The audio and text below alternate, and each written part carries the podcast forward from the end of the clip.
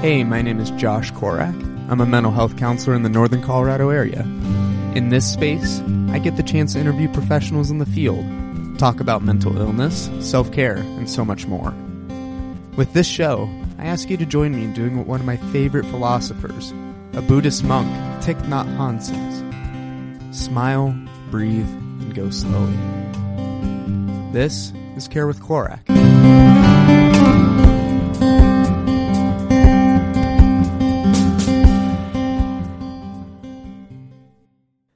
Hey, hey, everyone. It's Josh. Hope everyone's doing well, as always.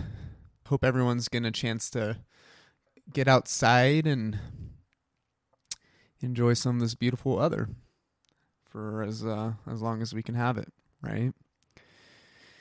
A fun little tidbit, I guess. By the time this episode comes out, I will be in the beautiful country of Spain with some of my best friends, Maddie and Maddie. Yes, they're both named Maddie, uh, who actually get to talk about at least one of them some during this episode.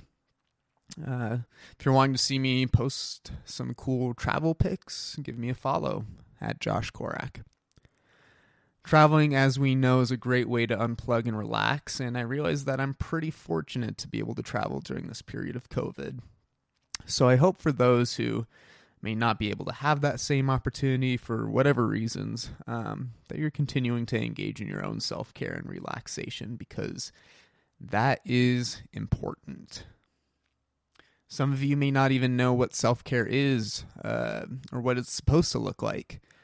Don't worry, I got you someday soon I'm going to put something together about some different self care strategies, relaxation and self regulation techniques, and different things like that that I promise you will absolutely blow your mind. I just finished my trauma training, so I'm actually just waiting to hear back uh, officially, but I am about to be a certified trauma professional. So that's exciting. Uh, and in this training, I learned a lot of really great um, techniques and tricks uh, that honestly I keep describing as the key to stress because it it it kind of is. It's it's the key to not have stress anymore. So now that I've kind of hyped you up, uh, you're gonna have to wait on that a bit because today uh, I'm joined with uh, a wonderful guest, uh, Gracie Piercy. Gracie is a first year Masters of Public Health student specializing in health promotion at the University of Oklahoma. After graduating in the spring with a bachelor's in community health, she quickly realized her passion for healthcare went far beyond the bedside. Gracie strives to fight for health equity and recognition for all. Currently, she works as a graduate researcher studying social determinants of health, diversity, and inclusion in healthcare. Gracie has hope that one day healthcare will be a right, not a privilege, and that mental health will be recognized as equal to physical health. Gracie and I have been friends for several years now. Uh, we went to high school together, and um, it was so fun to have her come on the show and get to reconnect in this way. In this episode, Gracie and I get to reflect on some of our experiences during high school and what it would have been like to share about our mental health journey during that time. We talk about the connection between our work with public health and mental health, and how we try to keep boundaries between home and working with clients. And we talk about Steve Carell and Timothy Chalamet. What? You'll have to tune in to find out more. If you want to follow along Gracie's journey with public health, give her a follow at gracie.pearcy. That's Piercy. Follow me at Josh Korak for some more mental health content, including podcast updates. I'm starting to put out some mental health book recommendations, been doing some positive affirmations, and soon to be even more mental health content. So, well, hey, let's not waste any more time and let's get into it. This is Care with Korak with Gracie Piercy.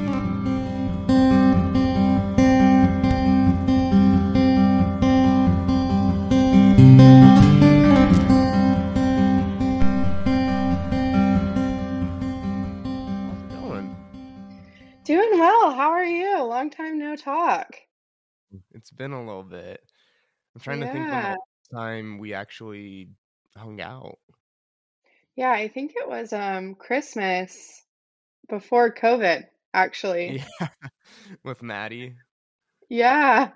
Yeah, that sounds about And right. now Maddie's like a world traveler. I know she's in. uh Where's she at now? She's in Greece. I think she's still in Yeah. Athens. So Yeah. yeah, she's going all Big over the place. But No kidding. yeah, well, hey, um, well, cool. It's good to see you. And Yeah, good to um, see you too. yeah, update me on what's been going on in life for you. Oh, um, I graduated from OU, um, and with my undergrad, and I like immediately jumped into um, my master's program in public health. Mhm. And so I've just been doing that. I moved into a house. I lived by myself for the first time. Um, I got a dog. Yeah, so um, I feel like kind of like an adult light. Um, I'm like, okay, I'm keeping a dog alive. I'm keeping some plants alive. Mm-hmm. Um, I'm getting You're myself to thriving. class. Yeah, so it's all you can ask for, right? Yeah, that's fine. That's like my life right now too. You know, I'm living by myself. Just got a dog too. Well, not Yeah, just. It's been about a year, but what a um, sweet yeah, pup. I know, right? Yeah. Yeah. What kind of dog do you Um, have? I have a lab. Um, he's nine. I stole him from my parents. Not really, but he was living with my parents, and then I was like, "Is there any chance you'd let me take him to Norman?" And they were like, "I guess." Yeah, that's awesome. So, yeah, here we are. Yeah. Good.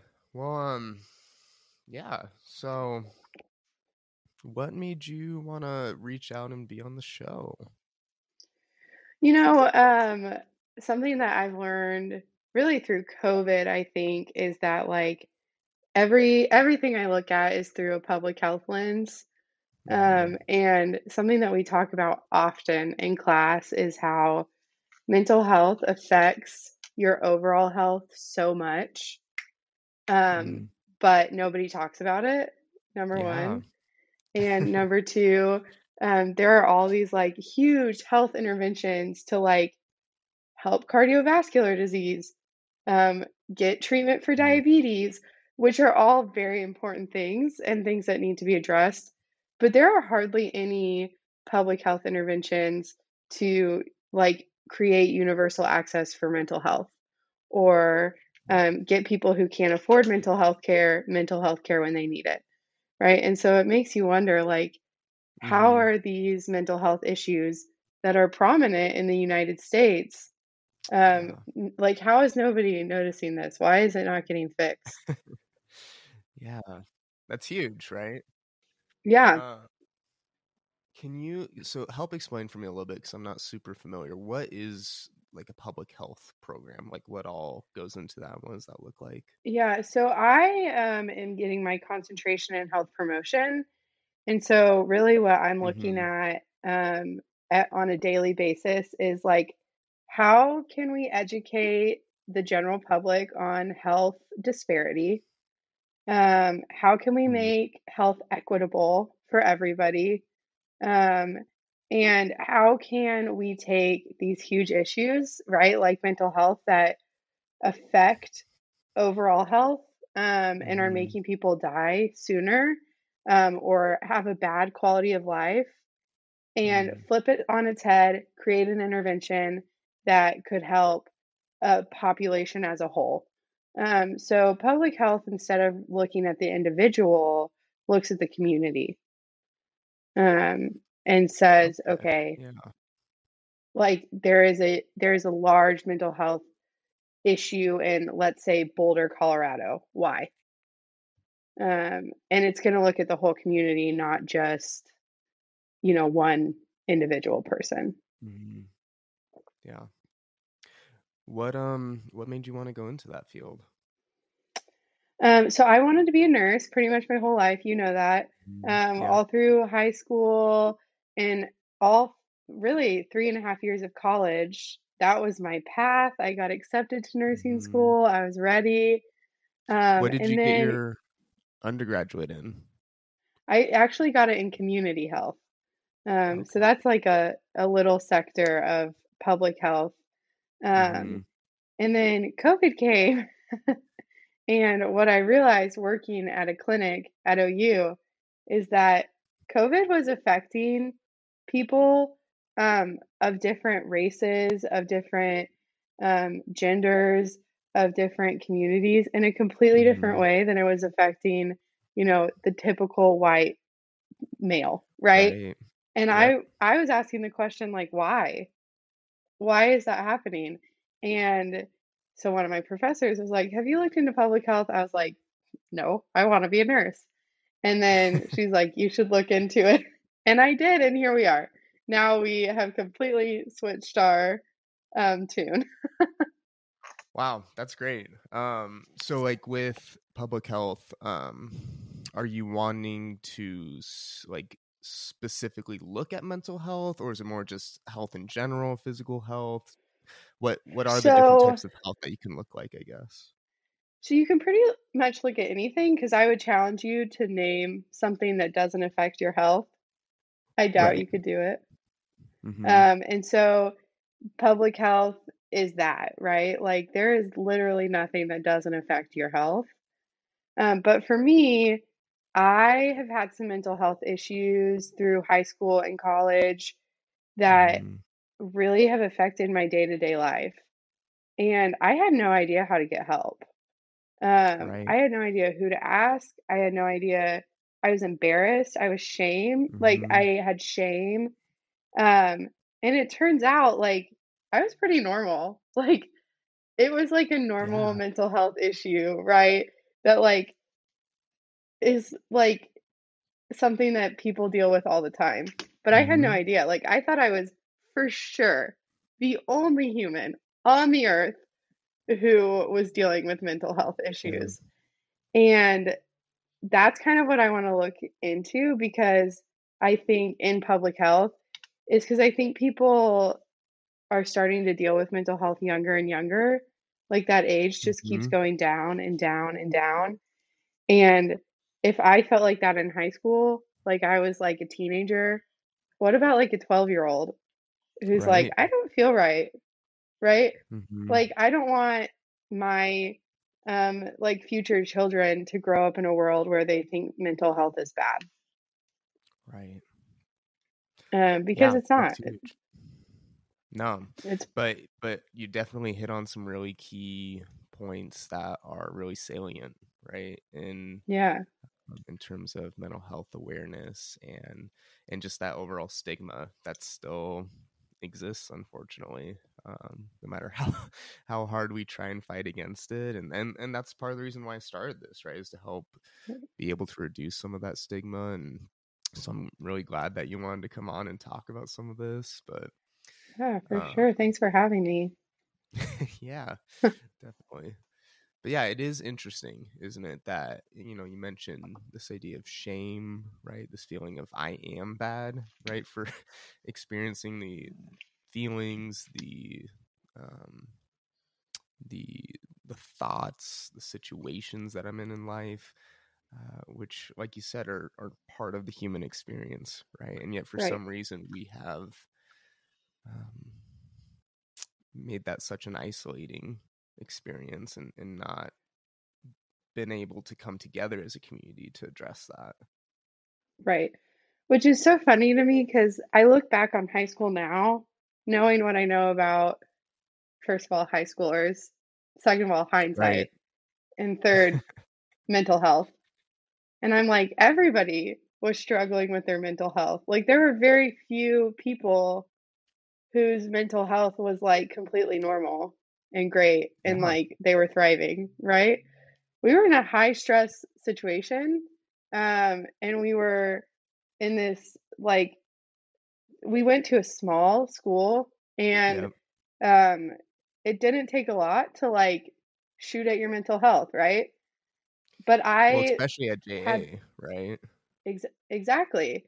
Yeah. And I had just moved from Oklahoma. I didn't know anybody, right? And hmm so um what I what I know now is that and what I wish I would have done is said like, "Hello, I'm struggling. Somebody help me." hmm Um but instead I was like, nobody can know. Nobody can know that I feel this way. Nobody can know that I'm going to therapy. Like, Mhm. I have to live in this tiny box, and that in itself is a community issue. Like, I would be interested to hear, like, how many high schoolers feel that way, Yeah. right? And who knows? mm-hmm. What would have have been like for you to share that in high school that you were struggling with these various mental health issues that you were in therapy like what would that experience have been like for you For me, like, what I thought was that it'd be very shameful, hmm which is funny because, you know, I'm still friends with my friend my friend group right from high school, right? And, like, for instance, Maddie and I, like, we can talk openly now, right? Like, Mhm. I call her all the time and I'm like, "You will never guess what happened in therapy today," right?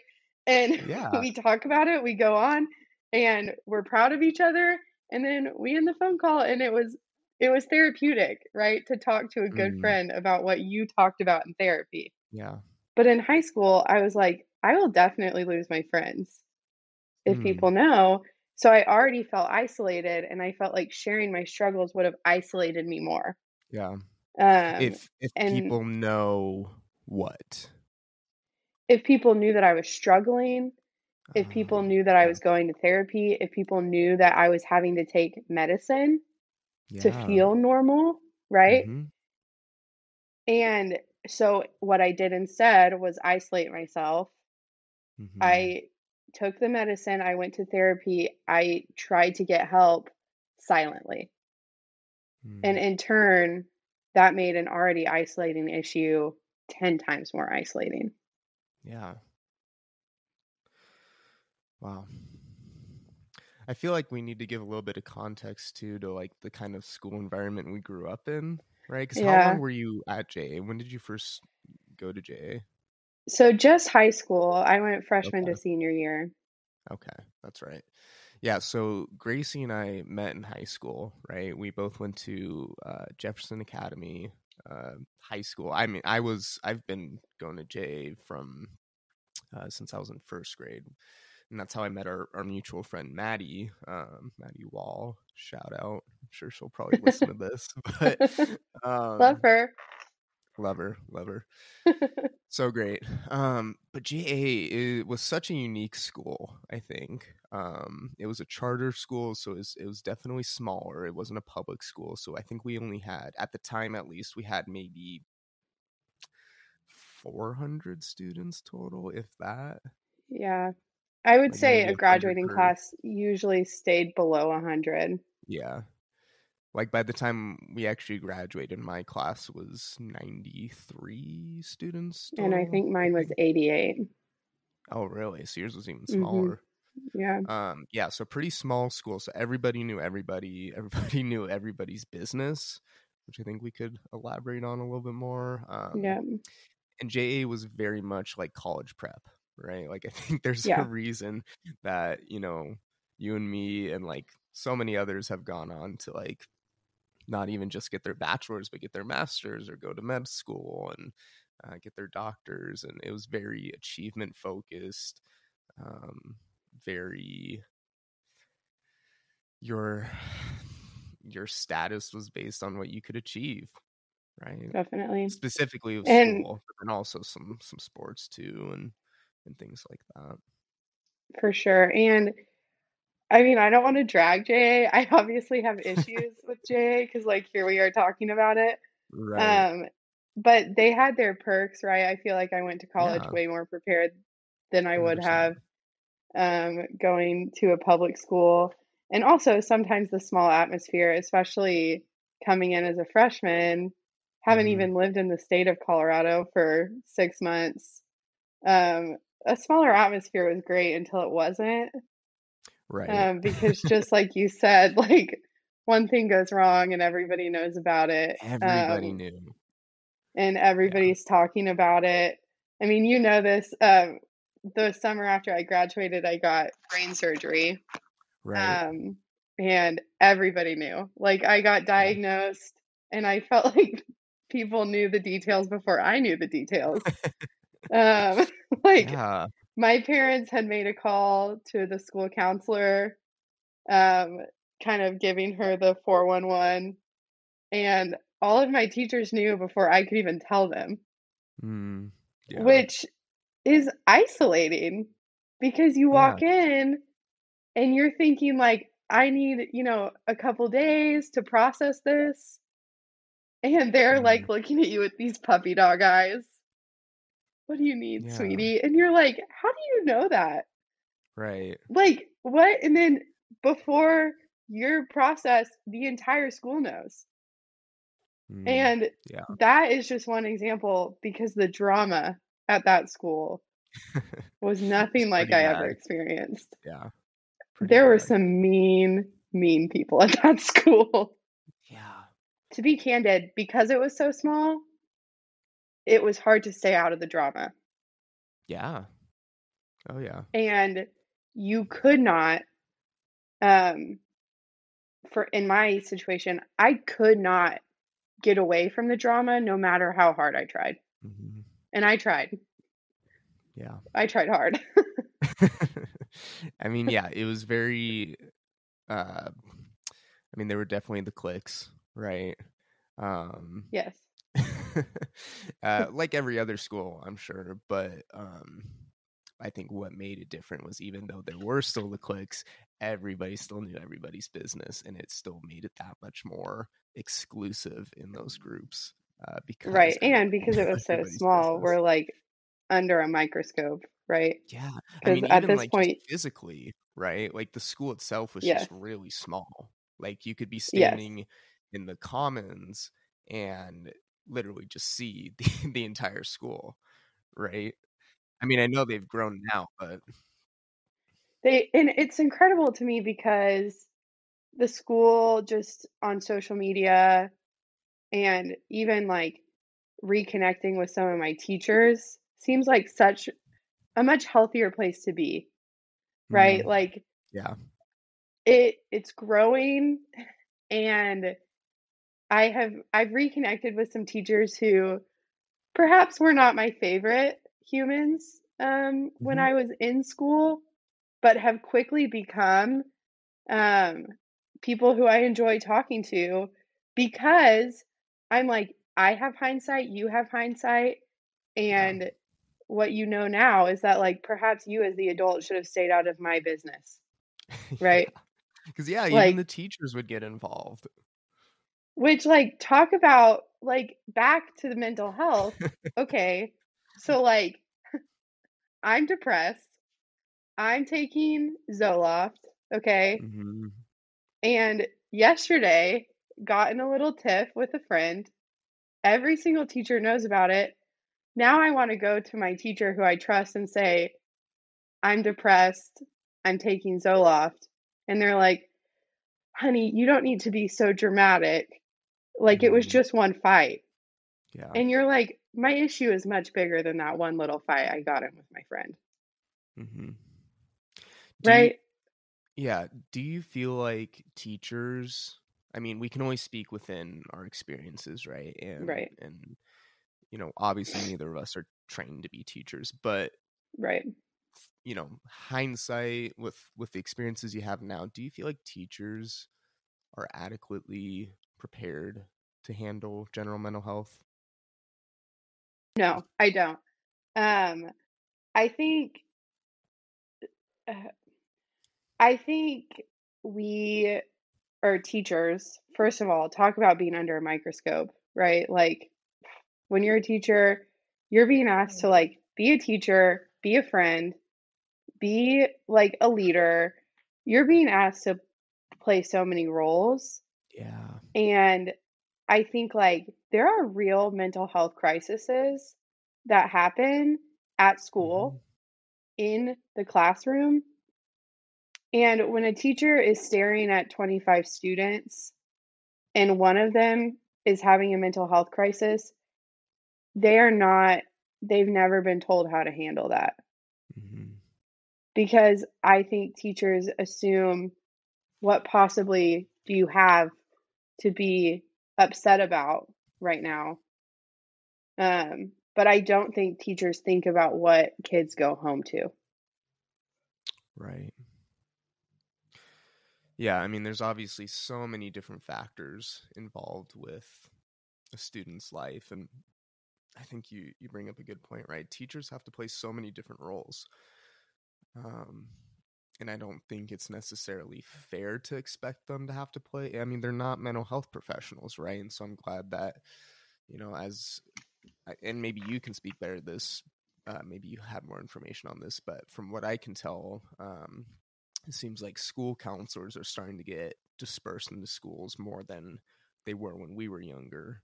Um, you know, I don't know what that looks like with JA specifically now. Like I know Malat was there, right? But um, I don't even think she works there anymore. I but to... I mean, this brings up a really good point too. Um, you're not supposed to be scared of your school counselor. Yeah. Okay, like maybe you need to cut this part out. I don't know. I don't know who listens to your podcast. Um, I don't know um, either. but that that right. that is a good point, right? You know, people man, I don't want to shame on here because I had really good experiences with personally. And so and did I. I. That, yeah, okay, great. And a lot of people didn't. right. Um was nothing but kind to me yeah. And she did have to get pulled into some mental health issues I was having. Mm-hmm. Um, and in that moment, she was exactly what I needed because she was an advocate for me.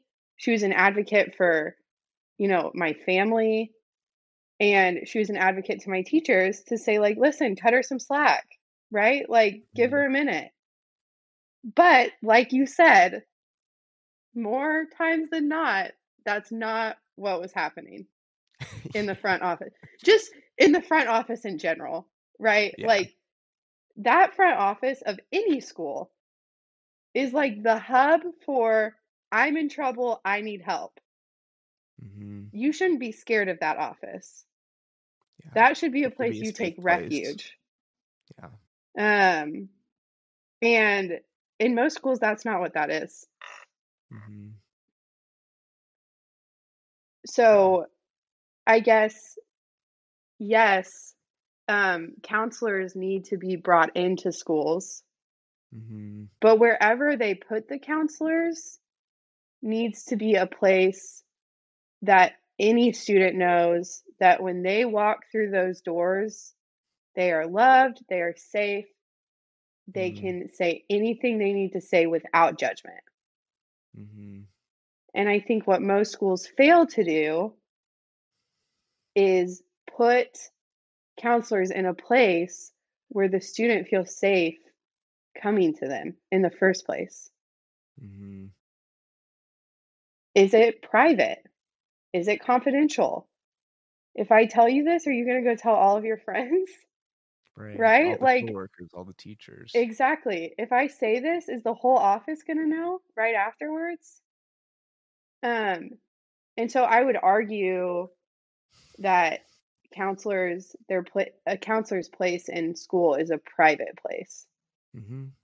They need sure. their own office. They need their no- own space, um, in a place where nobody sees those students even walk into that office.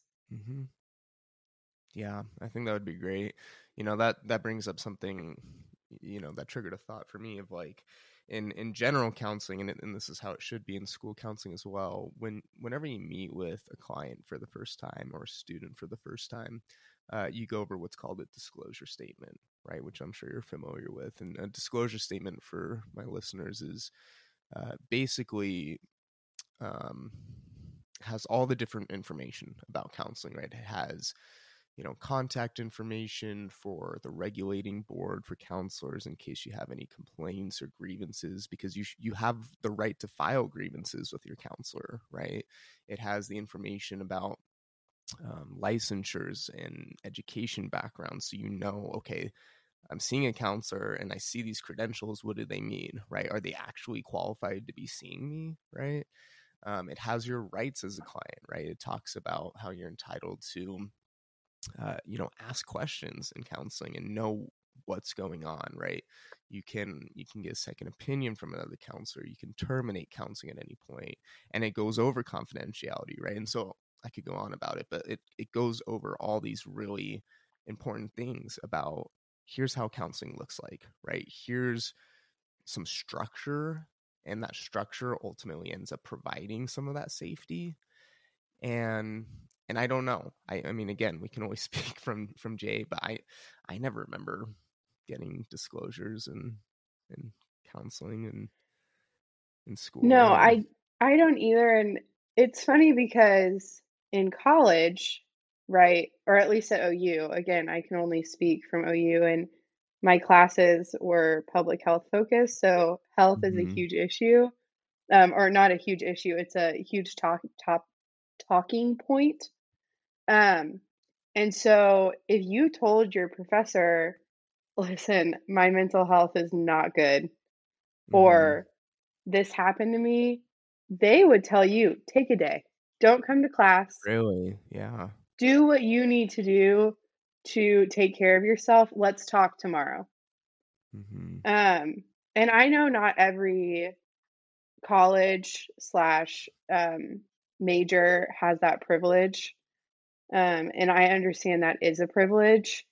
Um, but should however, it be no, absolutely not. right i think about Right? Like, like oh sorry go ahead no, go, go. I was I was just gonna say, you know, I, I remember reading or was I don't remember what it was. I, I was taking in this information, but I remember hearing about this idea of like, you know, when when we think of like work, for example, right? And we take sick days, we we go in um you know, take time off for appointments or different things like that. And it's one thing to go in and say, you know what, I have um I broke my leg, right? And I need to take some time off of work, right? And then but then it's another thing to say I'm feeling suicidal, right?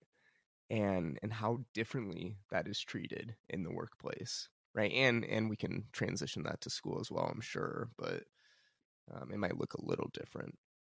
But you kind of get where I'm going with that, like just just how differently we treat physical health versus mental health in terms of this idea of taking time off or taking time to rest and recover.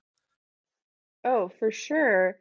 And you say, you know, they take time off for this or they take a sick day. Do they? Do they Mm, take a sick day? Or do they just not go to work, but they're constantly checking their email? They tell their boss, hey, I have the flu, but I'm available by phone. hmm I can't get out of bed today, but if you need to call me, you do that. Yeah. Right? Like the boundaries of men, like the boundaries of protecting your mental health are hmm not there. And they need to be. And that comes from the highest person in the company. That comes from the boss saying, My mental health is bad. I am going to take a break. Nobody contact me. Hmm. Because then the lowest person in the company says, Well, she did it. I'm going to do it too. hmm Right? So if if we're not setting an example of good mental health, mm-hmm. then of course mental health is bad. Yeah. Well, that the idea of boundaries is so huge, right? I mean, it's something we really. I mean, I'm. I, I don't know how much you talk about in your program. In our program, we talked about a lot, right? Because it's just so important as like healthcare providers to. I, I say healthcare providers especially, and we can generalize this in a second to everybody else. But um, when you're dealing with such heavy topics, you know, every day with people talking about suicide, talking about their health, talking about you know depression and anxiety and trauma and things like that it's really easy to take that on right and be overwhelmed by that. And so being able to set those boundaries of like okay this is work right and when i'm at work i'm in work right i'm present i'm experiencing what they're they're having to say what they're bringing to the table and then when i'm at home i'm at home right and work does not have to follow me there. Yeah the hand um and that's so hard. That's so hard to do for some people. I mean i say some it's so hard for me to do i'm still growing in that for sure. It's you know i feel like in some ways i do really well with that like i've, I've had to and working in the the populations i've had to with um like the inpatient hospital and the jail where i'm at now you know dealing with really really heavy stuff there. And so like there's times where it's like i can't take it home with me otherwise i'm i'm just gonna lose it. I'm gonna fall apart and and yet there's times where it just i can't help it but it overwhelms me right? Um, i remember talking to my supervisor at the jail um, this was a few weeks ago now and and it wasn't even like anything crazy like it was a typical day for me. I was meeting with a client in the jail and i think what was hard for me was he was like my age like i think he was a couple years younger than me and and sitting across the table from him and hearing his story you know i think i was i was staffing him for suicide um so so assessing for suicide risk. And and he was fine um but he was in jail basically just for substance use related issues um possession or or something like that and and just and looking at him and hearing his story and hearing his struggles with his substance use and I'm like, wow, what is separating me from him? Right? Privilege. I mean, that's all it is. Like he grew up, he was born into one family, I was born into another, and those and we just had those different experiences and and I just I don't have words for it. You know, I'm I'm at a loss for words even just reflecting on it now. Like it just I started crying to my supervisor. I'm like, this is so hard to see. Like somebody my age who has so much potential, so much to give, right? And because, you know, he had an experience maybe where he got pressured into trying, you know, methamphetamines for the first time and that led to, you know, habitual use and that led to, you know, using other substances and polysubstance use and and just because I didn't have that experience, I'm over here with my masters and uh, you know working such great jobs and like you know it's just it's so it's amazing in one way and it's disheartening and heartbreaking. It's just like wow. Definitely i think you bring up a really good point about how you talked about you know he was born into one family and you were born into another right? Mm-hmm.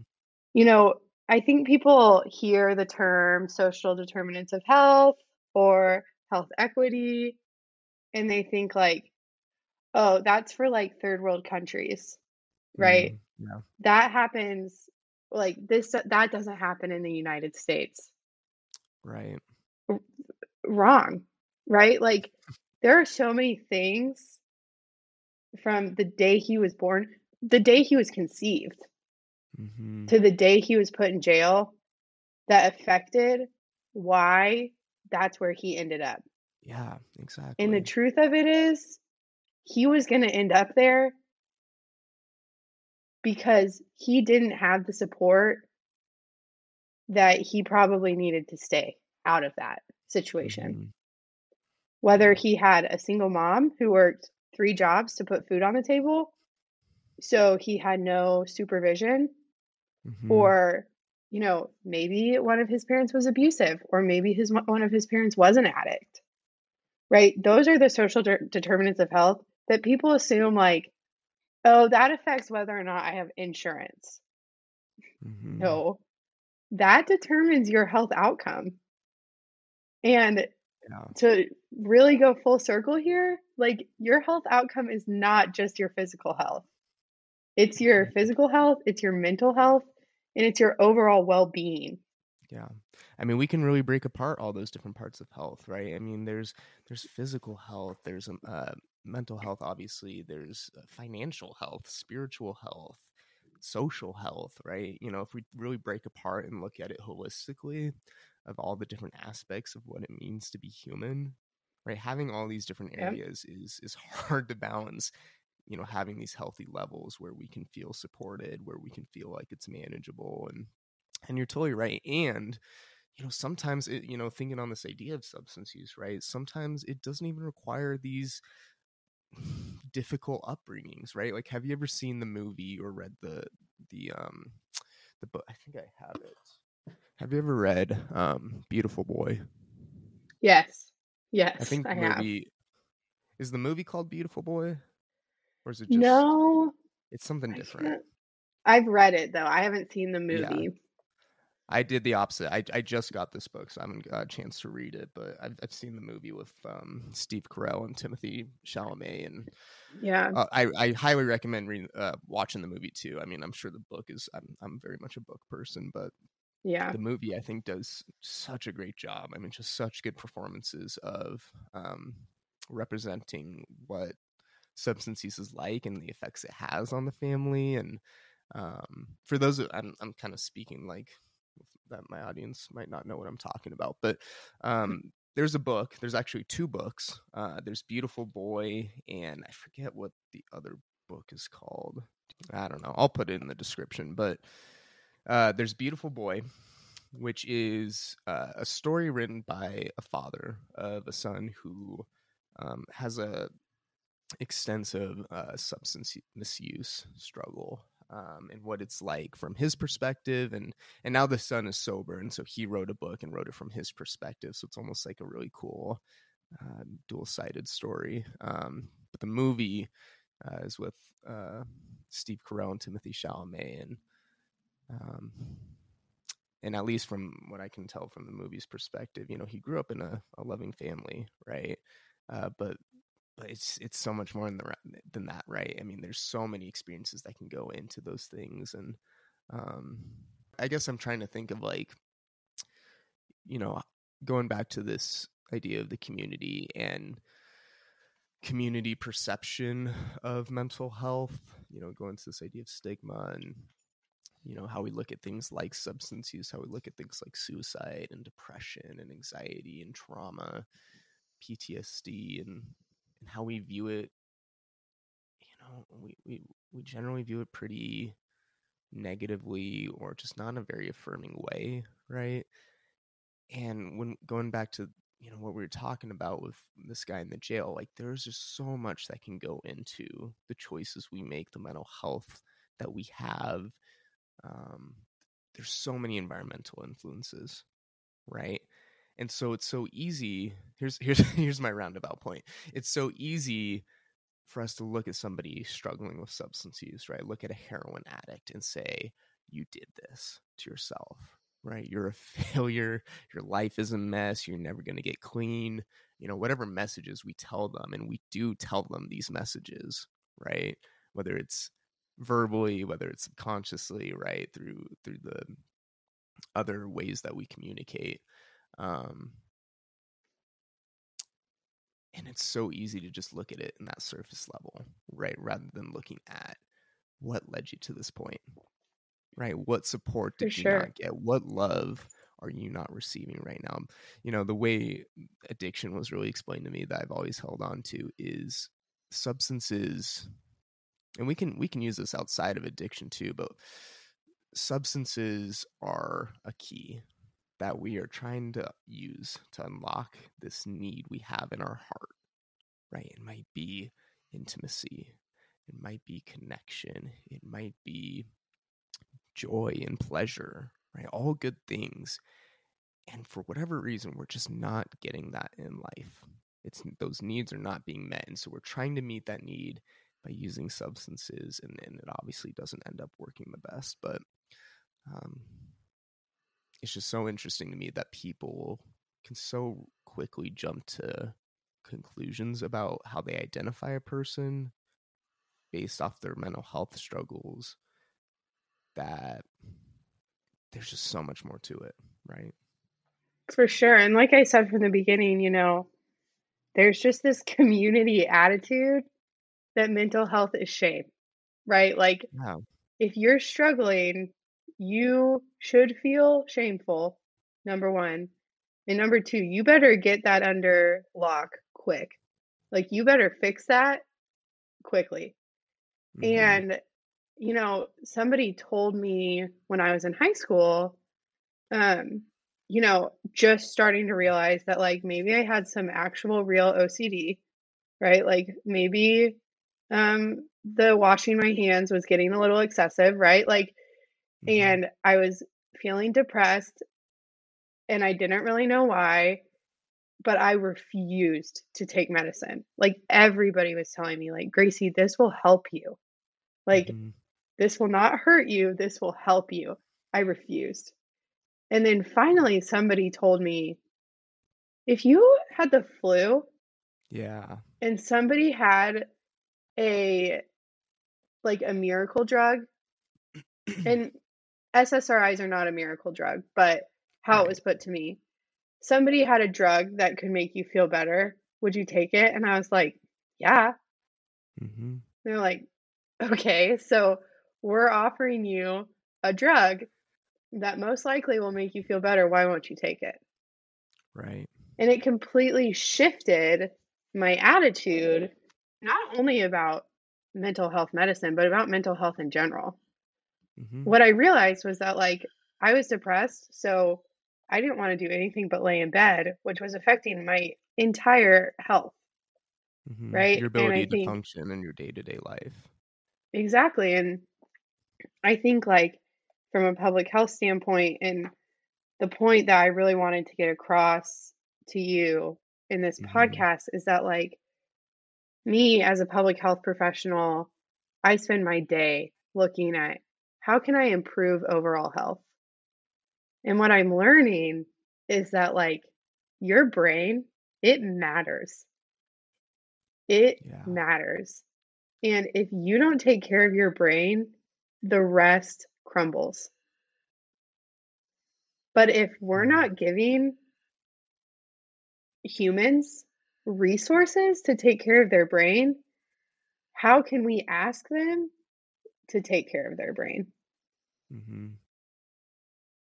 And that's not fair. Because some people have to pay a lot of money to get mental health A lot of services that they don't have. Most of the And it time, makes insurance doesn't cover. Exactly. And it Mhm. makes me, as a public health professional, ask the question, what can I be doing to make mental health accessible and equitable?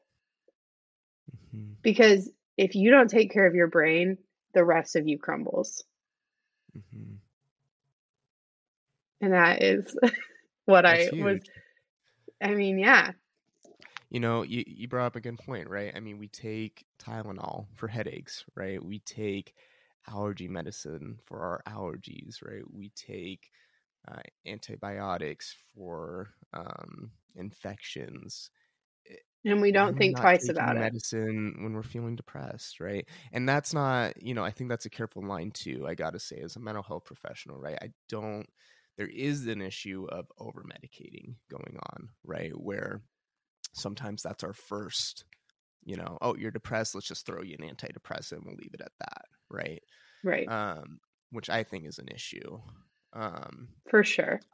Typically when it comes to recommending medicine for my clients i try to wait until well there, there's a few factors that'll go into it right but it's really looking at the severity of how much is this impacting your daily functioning right Yep. um, I typically want to see what coping skills they're already using to try and help manage those feelings, those moods that they're having um, before I put them uh, in front of a provider and and it's it's needed sometimes right? Especially for more severe mental health right? I mean when you think of things like bipolar ocd trauma maybe um you know some of those more severe mental illnesses uh medicine it, it, it's needed to help stabilize right? If you're so manic Definitely. coping skills aren't going to help right there's an Right. imbalance in that brain chemistry that that medicine is needed to help balance out Right. And, you know, in those terms, like, it's your job to be like, I don't know if you need medicine yet. hmm It's my job to be like, if you do need medicine, it should be free.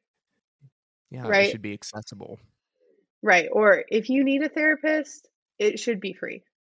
Or it should be accessible. It should not cost Mhm. $100, $150 per session so that you can talk about your demons, right? The things that make you unhealthy overall. And so, you know, I respect your job so much because I see a therapist regularly. Mhm. Without that, I would be a very different person. Um, and I always struggle with how one sided therapy is because I'm like, I should be asking about you. like, I spend 50 minutes talking about myself and my issues when I know Yeah. good and well that you too have issues, right? It's such an Um, interesting relationship, isn't it? Yes, it is. And so I am so impressed. Obviously, Josh, I'm so impressed by you. I think what you do is um, incredible. And we have known each other for a long time, and it's been so cool to see you grow um, into such an empathetic and impressive counselor. Um, and I applaud what you do because, and I hope that one day I make your job easier and that you get to see more patients and see more and make differences in people's lives because I make it accessible, right? Mhm. Or my field makes it accessible. Um, and that's where kind of a special collaboration comes. Yeah. hey, thank you so much. I mean that that means a lot. Um, that makes me so happy. um, and I I really respect what you do. You know, I it's, it's I, the idea of collaboration, right? Um, what you're doing is so needed, right? Because you. the reality is is God, how many people? You know, I was looking the other day, and uh, a popular resource to find a counselor is, is something called Psychology Today. And so I was browsing through Psychology Today and looking at all the different counselors in the area, just just out of curiosity. And I was like, wow, there's there's actually kind of a lot. Like there's there's pages and pages of counselors, and I'm like, why is it that like we're still constantly booked, and all these counselors are constantly like have full caseloads Yep. with so many Yep. count and this is Justin Greeley. And I'm like, it's because there's so many people who need to be seen for their mental health. And I'm thinking, you know, how many more are not being seen because of inaccessibility, right? Because of money, because of location, because of any other sort of barriers, right? Culture, um, language barriers is a huge thing, right? Yep. Um, so the work that you're doing is is so cool to see as well and i've also just been able you know been so excited to see you go and um and Thank see you. you grow and and just even hearing you talk now i mean you're so articulate like we've we've never had a conversation like this before it's really cool to have with you and um yeah and so yeah i mean it'd be fun to just continue to to have these conversations and collaborate and um For sure. knows, And I, we'll work um, together on some projects Yeah, no kidding. I was just thinking like, wow. Um, like, you know, we uh for the listeners, we didn't run in the same circle in high school until the very end. Yeah Um, and what a shame looking back now. Shane. Uh, what a shame because um, like I said, this has been so fun and I wish I didn't have to jump off for my job. Um, Right. but you know, um, it is always just so fun to catch up. I know I'm not in Mhm. Colorado often, but um, I love seeing you when I am in Colorado, Yeah. and I hope that one day we can continue this conversation over a drink yeah, um, definitely. and just uh, you know keep talking about it because I think Yeah, the more that we talk about it, um, the more that we shed light on these issues, the more likely they are to get noticed. yeah, hundred percent, hundred percent. Um, any last words of wisdom that you want to share? I always like to give a little bit of space for this. Yeah, I mean, I think uh, my wisdom is, and what I wish I would have known in high school is that, first of all, you're never alone, which is so cringy, but you're not Mhm. alone. You're not the only one struggling. And number two, like, lean on your people. Tell your people what's going on. Um, vulnerability is so underrated, um, especially mm-hmm. in high school. Um, but gosh, it can be so powerful. Um, and so be vulnerable, have those conversations. And if you're struggling with your mental health, get help. Um, ask for help, demand help, advocate for yourself. Um, and if you can't advocate for yourself, find someone who can. Mm-hmm. And you'll keep doing the work for them too, I'm sure. And I, I mean, I will be an advocate. Message me on Instagram. I got you. um, I'm basically getting a master's degree in advocating. So, um, but yeah, cool I mean, right? Um, demand the health that you deserve. Um, mm-hmm. and mental health is health for sure. Yeah. Yeah. 100%. Yeah. Well, hey, thank you so much for your time. I know you're busy, and thank so you. it's a lot to have you on here. And thank you, and um, let's stay in touch. And when I'm home for Christmas, let's get yeah, the gang back together. together. Yeah, for sure. Yeah.